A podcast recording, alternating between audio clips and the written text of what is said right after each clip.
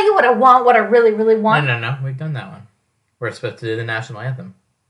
Why?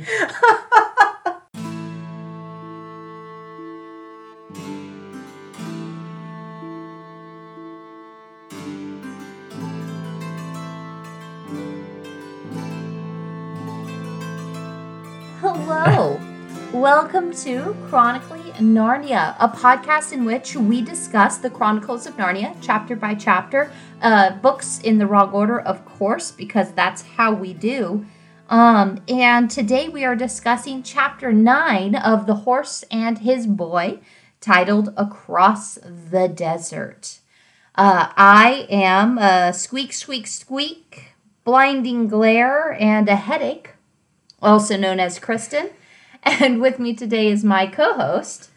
A mouthful of grass. Um, you're a savory bite. Also known as... Chris. Chris. Welcome to the podcast, listeners. Chris. I feel like you me. cheated. You had three things.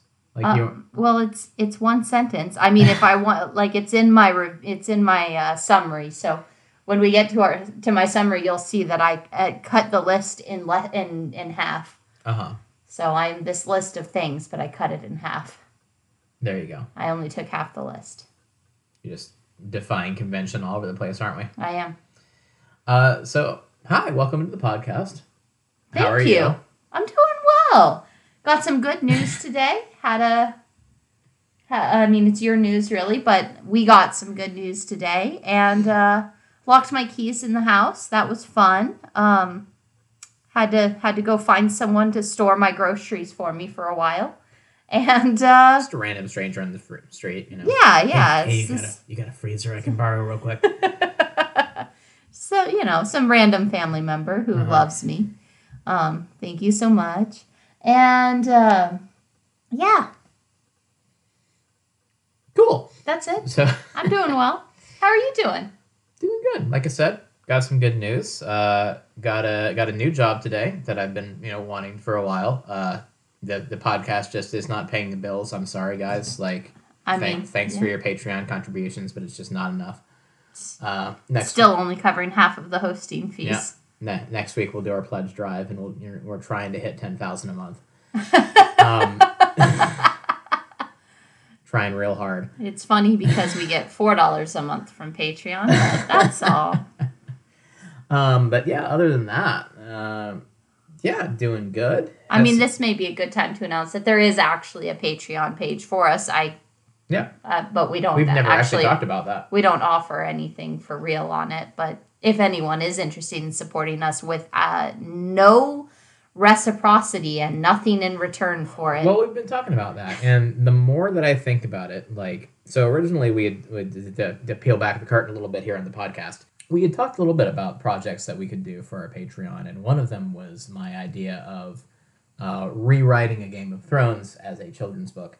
Mm, yep, which, that was an interesting idea. Which we have talked a bit about with uh, with our patrons um, and the people that support the podcast. And there was a suggestion Uh, to go a different direction, which the more I think about it, the more I think is is kind of fun and exciting. Tell me which about is, it. Uh, rewriting uh, The Lion, the Witch, and the Wardrobe as an adult novel. And that was the thing that uh, Steve threw at us, that suggestion, is uh, turning it into an adult book, which I think might be a lot more fun. Hmm, yeah. And no, I, that could definitely be I, fun. And I have some ideas for that, and uh, I wanted to throw that out there to the listeners. I, I think after this we should create like an Instagram poll or something. Uh, between these two Twitter options. Poll. Twitter poll. Yeah. Twitter polls are easy. Do we get tweets? Do um, people tweet at us? Yeah. Okay. Yeah.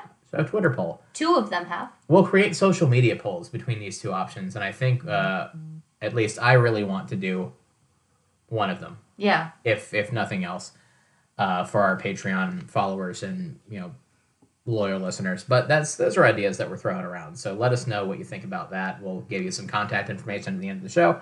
Anyway, we should get into the what actual would you, podcast. What would yeah. you pay for from us? Anyway. I mean, um, this is technically illegal because we can't make money off of this either way, but... Eh. it would be a, it would be a very gray area. I mean, at that point, it's parody, though. It's covered under parody law. We can't use the name, though. We gotta we gotta come up with a completely different name, and we gotta change the names of all the characters. Um, but other than that, the stories of Narnia. Yeah, we can do Arnia-nay. That. Anyway, we'll nail out the details. Hammer out the details later. Um, anyway, Kristen. Uh, so when we start, so when we start doing this podcast, we begin each episode with a summary of the chapter. So as we're reading, we choose five sentences that we pick out of the context of the chapter and try to tell the plot of the chapter with those sentences. So, um, Chris, do you want to go ahead and read your summary first? Give us your five-sentence summary. Sure. Uh, I will point out that in both the summary and the rewrite, this chapter is way easier than the past couple have been, and I was really thankful for it. Uh, but here we go. Summary time. She tore herself away from her friend's affectionate embraces, stepped into a punt, cast off, and a moment later she was out in midstream with a huge real moon overhead and a huge reflected moon deep, deep down in the river. Under the moonlight, the sand in every direction and as far as they could see gleamed as if it were smooth water or a great silver tray. They were almost in despair before at last they came to a little muddiness and a tiny trickle of water through softer and better grass. We've got to keep ahead of that Rabadash. But we're not in Archenland yet, said Aravis. Ooh. Mm-hmm. All right, so here's my five-sentence summary. Mm-hmm. Goodbye, said Aravis, and I thought your dresses were lovely. But she managed to find the same road that Shasta had found and came just as he had done to the end of the grass and the beginning of the sand and looked like him to her left and saw the big black tombs. Aravis looked round, and there, right enough, was Shasta, who had come out of hiding the moment he saw the groom going away. On again, trot and walk and trot, jingle, jingle, jingle, squeak, squeak, squeak, smell of hot horse, smell of hot self, blinding glare, headache. The valley itself, with its brown, cool river and grass and moss and wildflowers and rhododendrons, was such a pleasant place it made you want to ride slowly. Okay. You went in a very different direction than I did, but I don't hate yours. Yeah, I wanted I mean, to I wanted to bring, I mean, like... some sensory details. You've got some... Yeah, a good portion of this chapter is just them trudging across the sand. And, like, that... Trudge, trudge, trudge. Yeah, the trot and walk and trot and jingle, jingle, jingle. Like, that sentence gives the entire weight of what you need to know about this. Like, other than the fact that they're trying to beat Rabadash there and they might not be on the shorter path, just the easier path. Mm-hmm. Like, all of that says, like, yeah, I mean, this is what you need to know. You need to know that Aravis met up with Shasta again and mm-hmm. that the four of them ended up in the valley. Yeah. Uh, and that's basically what happens in this chapter. So we're going to... Uh... So we're going to wrap it up right there. Uh, Chris, uh... you want to go ahead and do your rewrite? Yeah, this is going to be an interesting one because, um, like I said, like that is the breakdown of the chapter. We have Aravis escaping the city. She goes out through the water door where, like, you know, probably waves high to a business fish as it comes in. um... She, you know, goes to the tombs, finds Shasta, finds the horses. They set off. They cross the desert. They find an opening in the rocks and some water, and that's where we end the chapter. Yes. And there is, and I am disappointed. Like, not to get into my chapter, like, summary or um, not summary rating system this early, but I'm really disappointed in this. The, because, what are you disappointed in? Because I... This threw me for a loop because I, to those listeners who aren't aware, I've never read this book before. Um, first time through it, and I was assuming, we're about halfway through the book, and I was assuming that in the next several chapters were going to be just this epic journey they have across the desert and, like, trials and tribulations they have and whatever they encounter out there.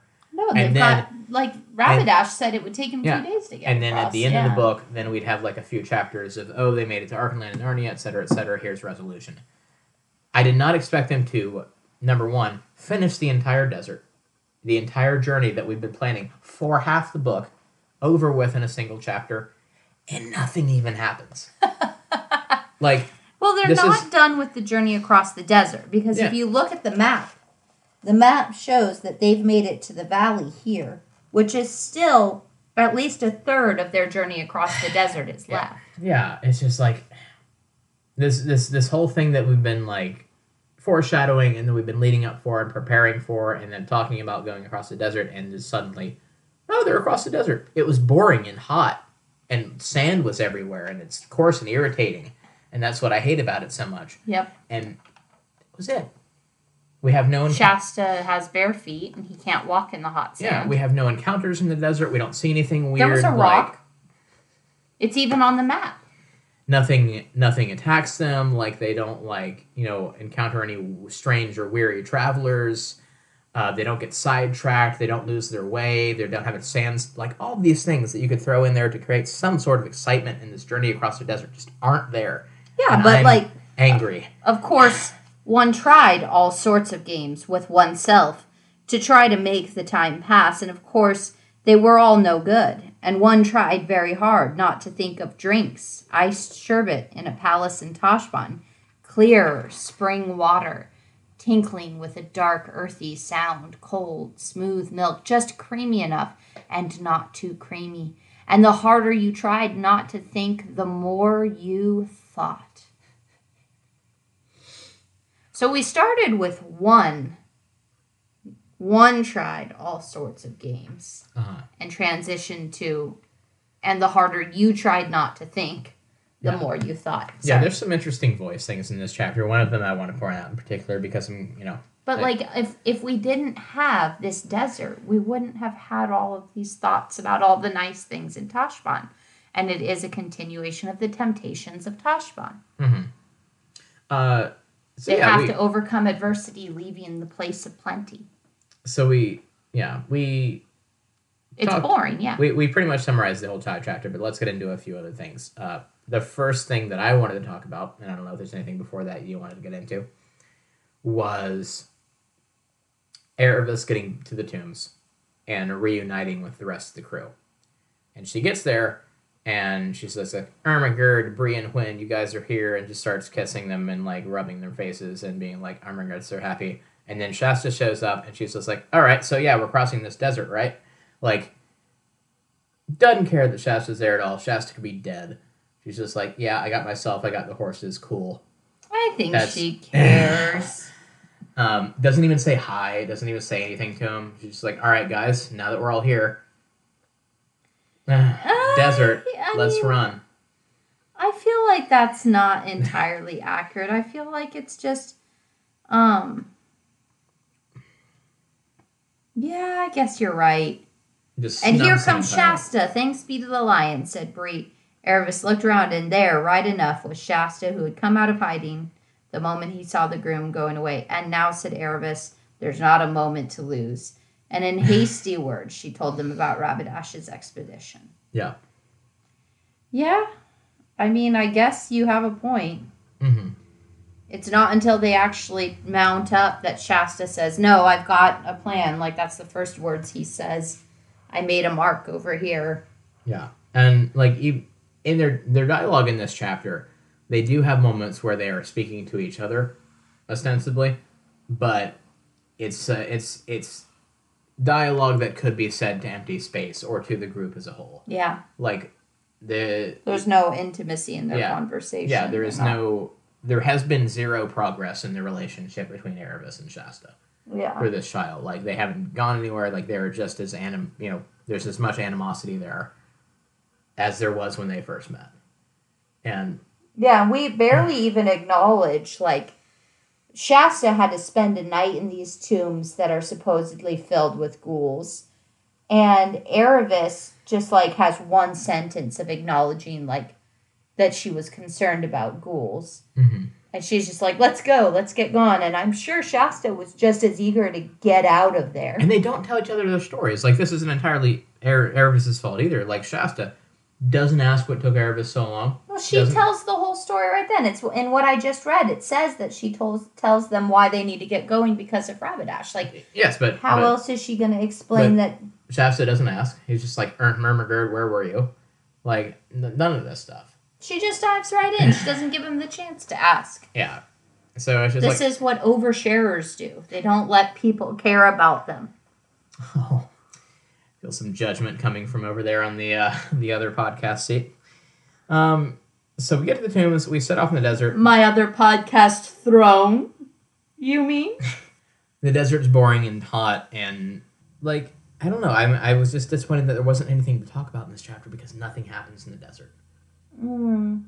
Like, well, we're setting up for a big set of temptation for Hwin and Bree mm-hmm. to not strive. Well, for all of them.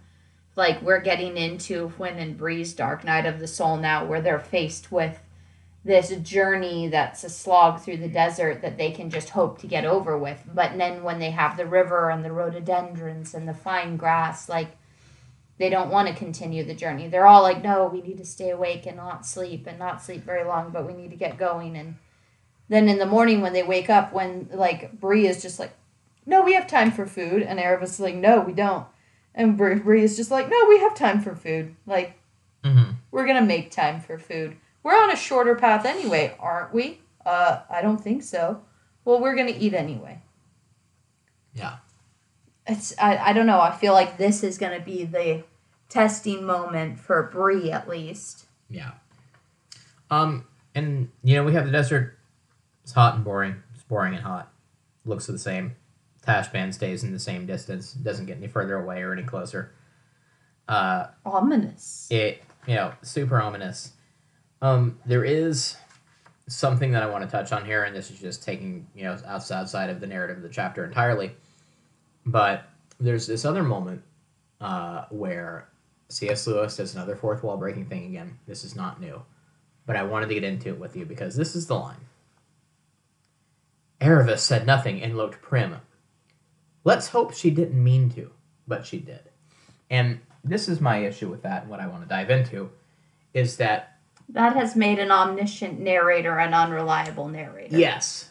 Just in that one sentence, we have, you destroyed all yes, credibility for the narrator. We have completely changed the voice of the narrator of this book. And everything that he says about Aravis can now be called into question. Any of her story, any of yes. her adventure, any of her motives, all of it. Yeah. And yeah. so that, that, that line stood out to me as like the linchpin that we pull that out and the whole thing just falls apart. Yeah. Because like, which, I mean, like, we also, the way that the sentence I read where it says oneself, like... He's talking like he himself was involved in this story. Like, uh-huh. he is Bree as narrator or something like that, you know, and just telling the story. Uh, like, it's changed the narrator's voice this whole chapter. Yeah. Just in what I read and what you just read to almost be, like, coming from Bree or Bree's saddlebag or something. You know, like, this is the unconscious observer, the unomniscient observer. Yeah. Following along on this adventure. Yeah, and I haven't I haven't done any research, and I should have, but I had a busy day.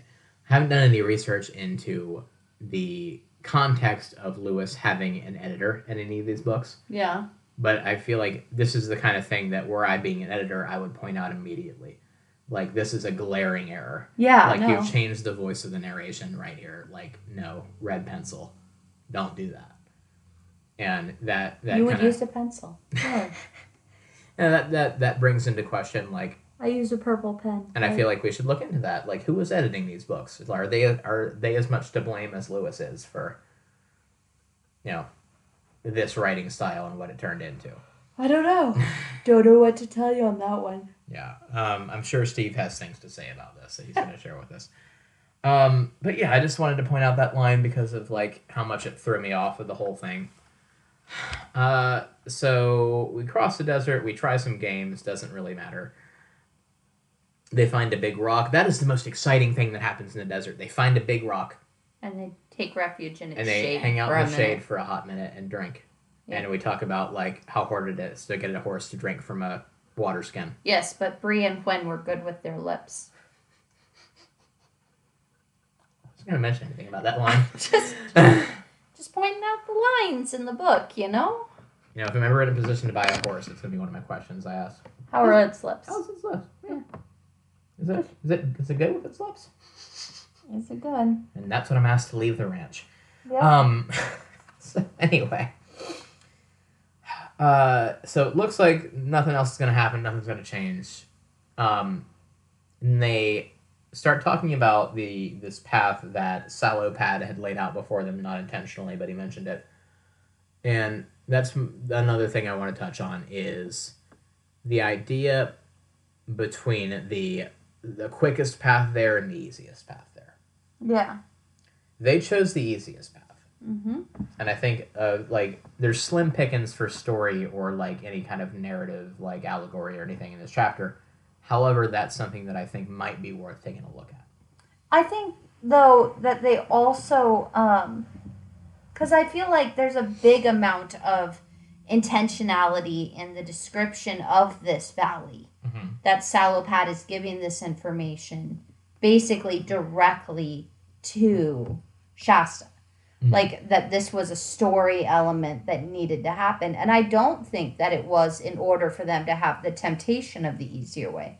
I think that it was in order for them to have a way that they could actually survive. Because I feel like if they made it to the oasis and fell asleep the way that they did, they would have woken up surrounded by Rabadash's forces. Uh-huh. But we don't know that for sure. We don't know where Rabadash's forces are at this point because we don't have an omniscient narrator. Not anymore. He just done went off somewhere. Uh, I think it's interesting to point out, though, because it is uh, breaking a trope that shows up in all sorts of fiction all over the place and in real life where almost all the time the, the quickest way and the easiest way are synonymous. Oh, I disagree about that. I think...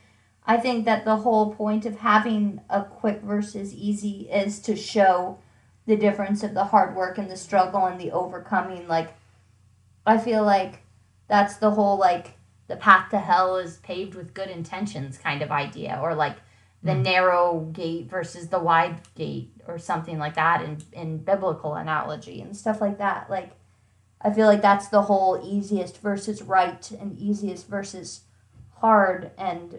like, faster. I don't know. Like, a, it, a lot of it has to do with the intention. Like, you can say easiest and faster are equated in situations where there is something else to be gained by taking the longer road or the harder road. Yeah. But, like, easiest and quicker are not always synonymous. Yeah. I don't, I don't know. know. That's, I'm just... I'm disagreeing with you. That's yeah, no, no, no. I'm, I'm, I'm welcoming disagreement. I just thought that was, uh, that was unique and worth pointing out that, you know, the easiest way and the quickest way are different things here. Yeah. Which are fascinating, I guess. Um, okay. Yeah. Uh, so send us your thoughts about those, readers, because we've exhausted all of those readers, listeners and readers, I guess, if you're reading along with us. Uh, we've exhausted all of our own thoughts and we need yours. Um, So they find a rock, they take shade, and they find finally this crag, this separation between the mountains that they've been looking for, which I guess is called a valley. That's is a word. It? That's a word. Um, or a can. I don't. I've I've never really understood the difference between like a canyon and like a gulch and like a ravine and like all these words for like a crack between two land masses. Uh, so I don't really know what this one is. There is water at the bottom of it. Well. Canyons are deeper than valleys and more narrow with steep sides. A ravine is a deep, narrow valley or gorge. So a ravine is a valley. Um, worn by running water, whereas a valley means an elongated depression between hills or mountains, um, often with a river flowing through it. But a ravine has to have a river flowing through it. Yeah, anyway, there, yeah. There's me quietly reading some dictionary definitions for you. This is thrilling radio. So we find this craggy split between the mountains. Uh, we go into it. We find some muddy water. That's exciting. I mean, it would be, like if you cross the desert for two days, which isn't that long of a journey. They started at night, and they arrived there at night, so it was one day. Yeah. So, like... They rode through the night, yeah. rested at the rock in the middle of the day, and re- got there before the sun had set. And I guess that's another thing I'm upset about, because, like, this... Or this, before midnight. Because there, like, is because no... Because the moonlight showed them the water and the grass. So, yeah, like, maybe twenty-seven hours. Yeah, so there is no, like, epic journey here that we've gone on. Like, I feel like when you're like, all right, we got to cross the desert, but the desert is a thing that, like, in this scenario, you could cross it and not even take water with you and be fine. Yeah. Like, you don't even need supplies. Like, twenty-five, twenty-six hours, you can get across it. Yeah, what, so what, what is, is Sallowpad talking about with strategy and yeah. having to, like, the oasis not being enough to sustain an army, like... And that's the thing that I feel is really inconsistent, because they did have that whole conversation. They're like, oh yeah, there's this natural barrier for getting into Archenland because they got across the desert. Like, two dumb kids can do it in a day. Yes, also, like, however, like, if you're crossing that desert with the intent of war, uh-huh. you would have to exhaust your entire uh, army, because every individual person would have to carry... Like, you would have to sleep at night. You couldn't you couldn't do it in a straight twenty-seven hour shot to get two-thirds of the way through. So we're talking, like, this is thirty-six hours journey straight through. Yeah. You can't just do that with an army of soldiers and then go attack the capital, like, five hours later. Like, yeah. they would have to have rest. They would have to have supplies. We're talking about three days' worth of supplies that you would have to have in order to be able to rest and travel and rest and travel. And be rested enough to just go battle. Because they're talking about going straight in to battle. Yeah. I, I mean, like, the army would be seen coming a ways off from Archenland. Yeah. Like, it's not like you can sneak up on someone across the desert. Yeah. You might be able to sneak up on someone across the desert if you go up the valley. Yeah. And Sallowpad might be talking about important strategic information if they wanted to sneak up on Archenland, but... Yeah. This made it feel, like, not as extreme. Yeah, because no, it, absolutely. It's, it's just like, oh, it, hey, yeah. like, you know, Pennsylvania could never, like, mount an attack against New York because they'd have to go through New Jersey first. Like, and no, nobody's making it across that. So, yeah, we find the crag in the valley. We find a little revere, revere... Ravine, Paul River. Revere. We find Paul Revere. He's a character in this book. Uh, we find trees. We find grass. It's basically like an oasis, but not. Because um, it's along a river. He maketh me to lie down by quiet waters. And the horses get tired. I mean, they were tired. They uh, got tired from the trot, walk, trot. And we have this, and we have this really fun conversation about, like, you know, how if it were up to somebody that weren't the horses, they could probably go further. And, like, they need some sort of... Oh, my, my, my. Oh. Let's talk about that sentence. Oh, oh, you had you had something? I had something. Okay. All right, so Bree wants to stop and eat, and they're like, we need to go. And he's like, mm, I think, ma'am, said Bree very crushingly, that I know a little more about campaigns and forced marches and what a horse can stand than you do. To this Hwin made no answer, being, like most highly bred mares, a very nervous and gentle person who was easily put down. In reality, she was quite right, and if Bree had had a Tarkan on his back at that moment to make him go on, he would have found that he was good for several hours hard going. But one of the worst results of being a slave and being forced to do things is that when there is no one to force you anymore, you find you have almost lost the power of forcing yourself. There's a lot to unpack in this in these few sentences. So, the sound effects. Um, that wasn't Foley where Kristen was actually shutting a book there. Crazy. What? um. So yeah. So let, I I, want, I did want to touch on the. Uh, I used that phrase way too much. I did want to talk about the whole being a, a mare of good breeding thing, which means that, you know, Hwin is obviously, like, doesn't speak her mind and knows when to shut up. And is easily put down. Uh-huh. And that's what that's what signifies a good mare. I don't know if Lewis is trying to say anything more than that here, but uh, but she was right. Yeah, she was right. He's like, oh, yeah, she was totally right. And also... If Bree had had a Tarkan on his back, he would have found that he was totally capable of continuing to go on for a good long, a good hard ride. Yeah. And... That's the danger of freeing slaves. Yes! Like, this is the part that made me so angry. Just because... And I and I wrote in the... I think I wrote in the margin something as simple as, well, that's a thing. Um,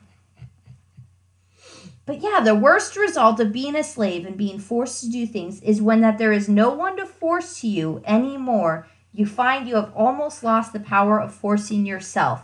So this is so amazingly not not just harsh and judgmental and dismissive of any person who's been a slave's experience, but also like of any accomplishment that the, that that people who have been in this position and have overcome it, have been able to get their freedom, have been able to escape from that, mm-hmm. have been able to change systems or or just run away, whatever it is that needed to happen. Like, this is C S Lewis himself saying those people, their accomplishments are not as much as they could have been if someone had been forcing them to do it, because they've lost the ability to force themselves to do things. Like, how dismissive and passive aggressive is that? Like, how do you, like... Yeah. I can't even, like, let myself get completely wound up by that because I'm going to cuss. Yeah, and I don't know. I, I feel like there's not a lot of forgiveness here for, like, cultural differences. Because, like, while C S Lewis was an American, uh, he was an Englishman and, and, you know, did not have this, like, immediate history of slavery being a thing that was uh, a part of the country's foundations. Like, colonial Britain still did a lot of real questionable stuff. Like, there weren't necessarily as many slaves in England proper, but they had a lot of dealings in other countries that were uh, not above board. And so, you know, Lewis, is, as a learned man, is very familiar with, like, the uh, the evils of, like, slavery and oppression that have happened.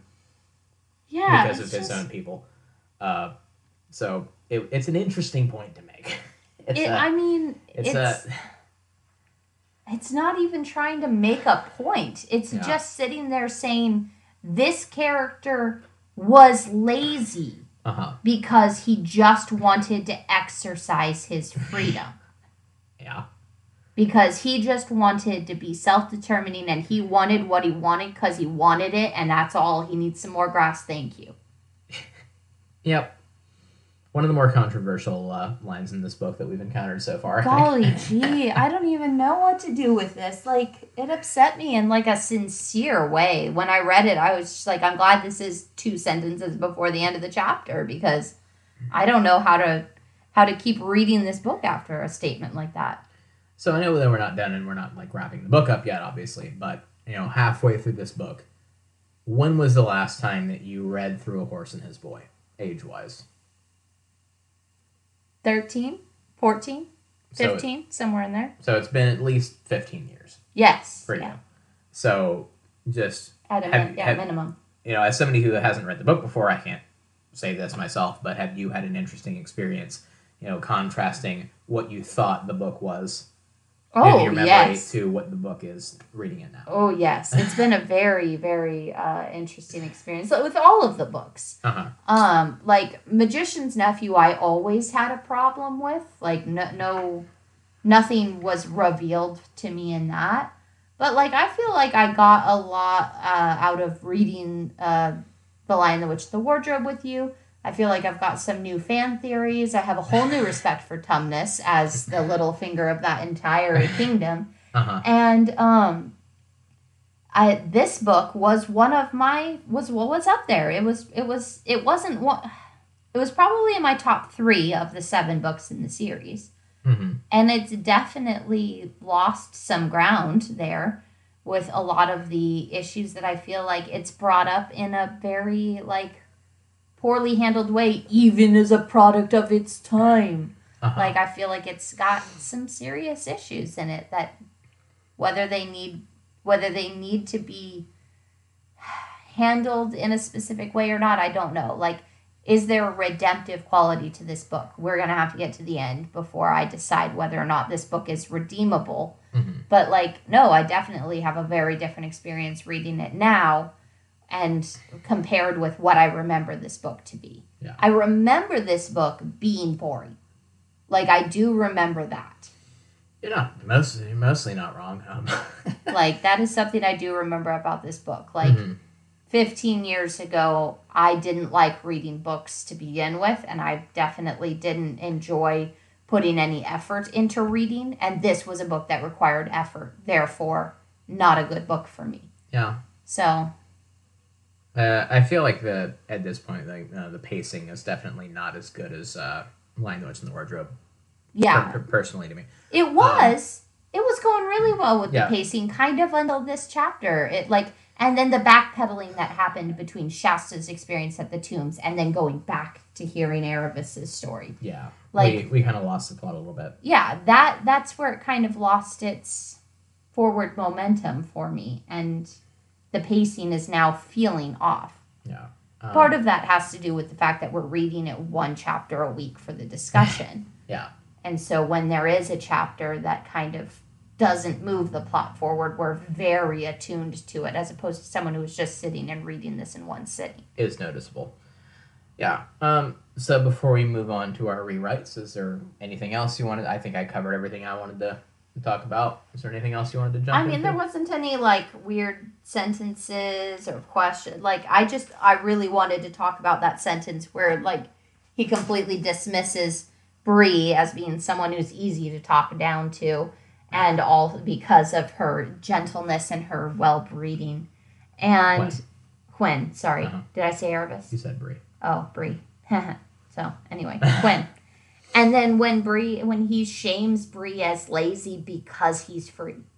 Yeah. Like, we've already had this kind of sass about the people who are the free people of Narnia. That is, like, but it was coming from Rabadash and the Tisrock saying, like, oh, they're a thorn in our side, these free creatures in Narnia who think that they're free. That is to say that they're... Um, unproductive and like three other things in his list that is incredibly unflattering to say about an entire people and an entire nation uh-huh. who prides themselves on being free. Uh-huh. And then you have Bree, who's striving for freedom, has gained his freedom as far as he has gotten away from Tashban. And the first thing that Lewis says about him is, yeah, well, he's free now. He's lazy. Like, I'm sorry, who's the narrator now? Did it just suddenly become Rabadash? No, Tisrock just took over in the yeah, middle of the... Yeah, Tisrock just walked in and was like, get out of the way. I'm writing this story now. Yeah. It's like the Grand Vizier is like, and as the poets say, the freed slave is a lazy man. Uh-huh. Like, no. Yep. No. Like, even if you were giving this as an aspirational tale to children, which I will remind you is how it's written, mm-hmm. you are then creating an example to children that slaves ought not be freed. Yep. That is a, an arguable takeaway from this book. Yeah. Really wish I could uh, talk to Lewis about these things. If he was still around, I would send a couple emails. But what were you really thinking here? Yeah. Um... You know, start tweeting angrily at Jim Butcher um, because he doesn't get enough of those. Um, yeah, so um, do we want to go ahead and move into the rewrite? Because I think we covered pretty much everything. Like, not a lot of plot happens here, not a lot of character development, but I'll cover more of that in my review. Yeah, I mean, let's go for it. Okay. All right, so you did your uh, summary first. I'm going to go ahead and do my rewrite first. Oh, the rewrite was so much easier. I have, th- that is the one redeeming quality of this entire chapter. So Chris has been going through all of the chapters in this book, attempting to write one continuous story in his rewrites, mm-hmm. where each each chapter is adding five more sentences to the existing story. So when he reads his, he will read last week's five sentences, followed by this week's five sentences to tell his story. I'm not doing that. I'm just doing a five-sentence rewrite of pulling sentences out of this chapter and yeah. writing a new story each week. I'm never week. doing this again. You've tried to do it twice and given up on both of them. Well, so I'm doing this it is... this time. It just... Yep. So I'm going to go ahead and read my rewrite first, and then you can do your ten sentences. Sure.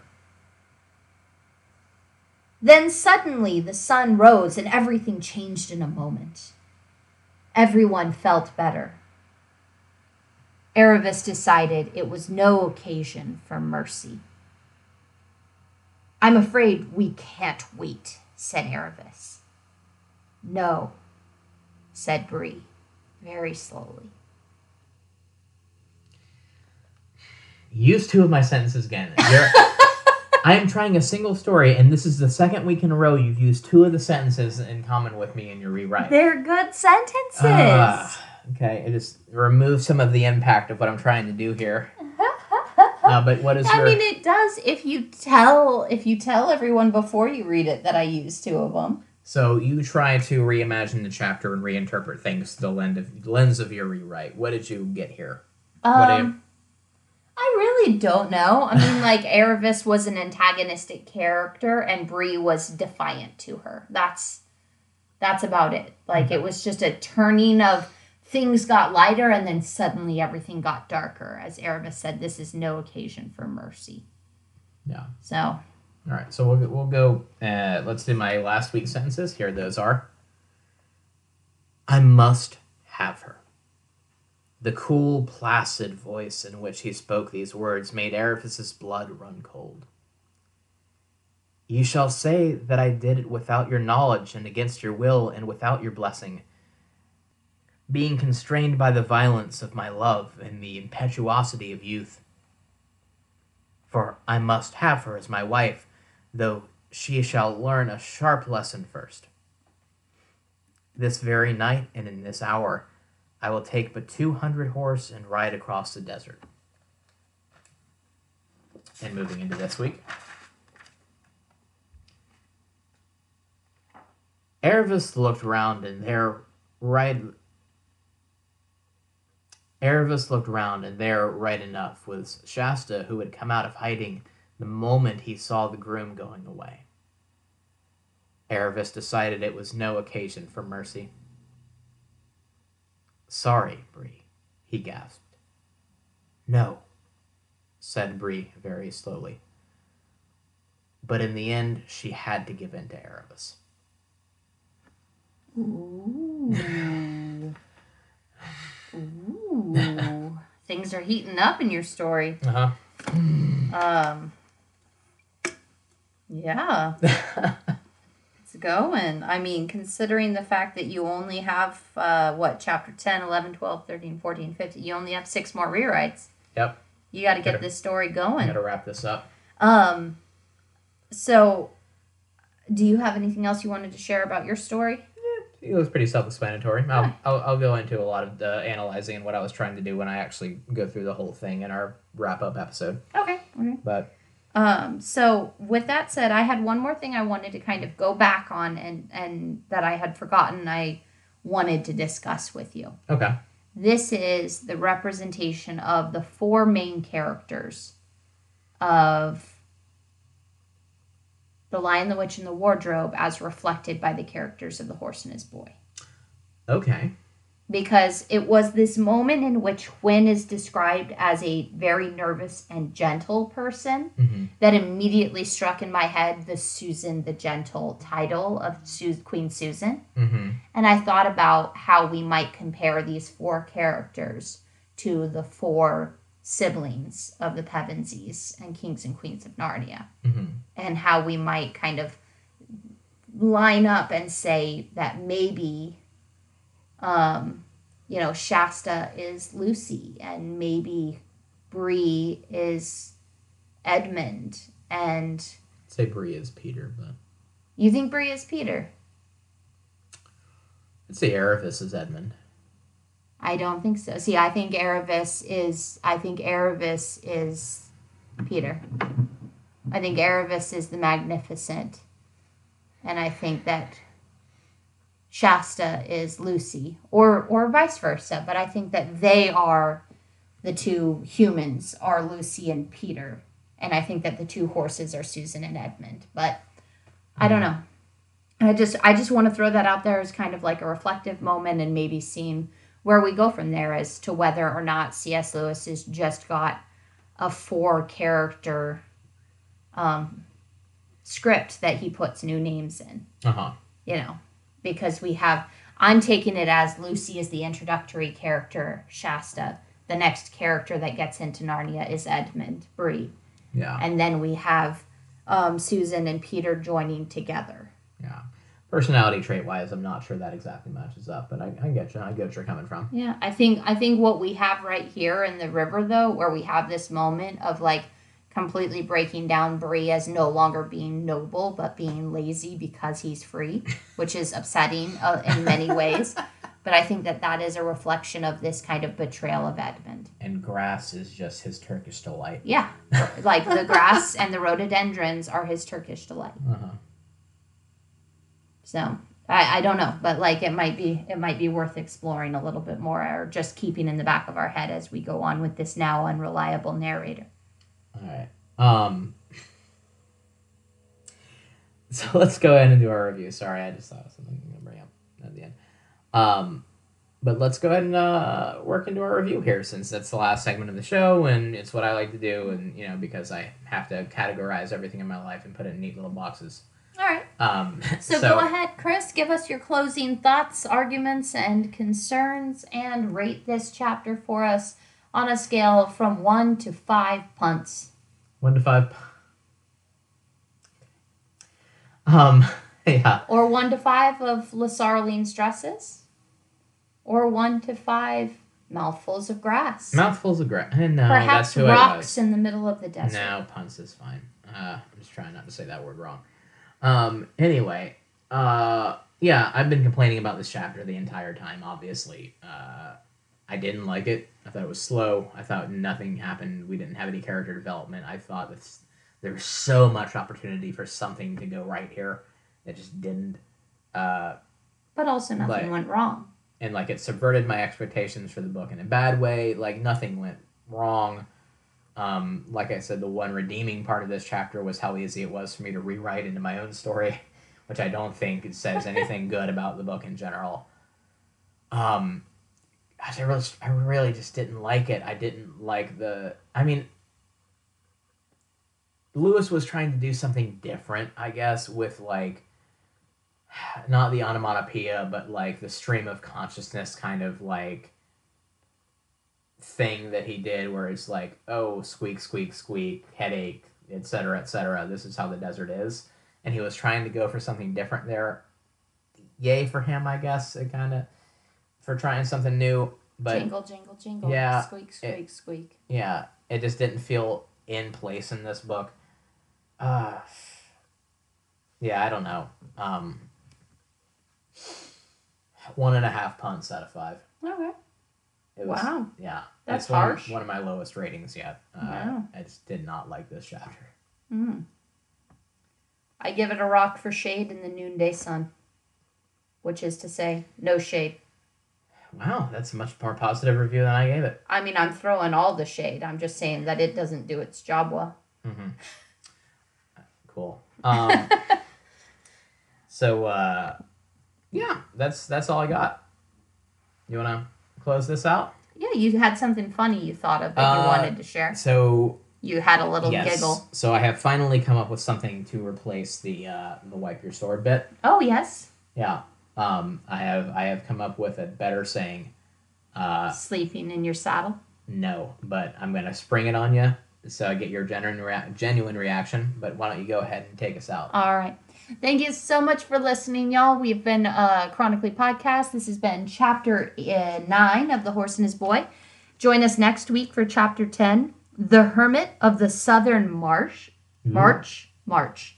The Hermit of the Southern March. Mm-hmm, mm-hmm. Probably not the month, but you know. Is, is this the one where we meet Tom Bombadil? Yes, absolutely. I was waiting. Yep. And it's the four. It's uh, Samwise and Merry and Pippin and Frodo. Yep. And the four of them have stumbled across Tom Bombadil, and he's going to protect them from the white wraiths and the trees that try to eat them. Yep. It's a good time. It's really, it's really my favorite part of the story. I can't wait to get into next week uh-huh. in the chapter. Um, so thank you again so much for joining us today. We will be back again next week with more fun antics in Narnia, or, you know, the desert outside Archenland, wherever it may be that we are. Um, you can follow us on Facebook and Instagram at, at Chronically Podcast, or uh, on Twitter at Chronically Pod. We'll be putting up that poll. Um, if I remember what it is when I'm editing this. And you can also email us at chronically podcast at gmail dot com, where you can send us your illustrations of the shade thrown by a giant rock in the middle of the desert. Um, yeah. And uh, if that's all, on behalf of uh, my co-host here, uh, don't drug your maid, and always grease those oats. I, I was going to try to bring that sentence up. We'll grease his oats and we'll beat Rabadash to Archenland. We'll grease his oats. I like that so much better than Wife and Sword. So I'm switching. All right. See ya. Yes, bye.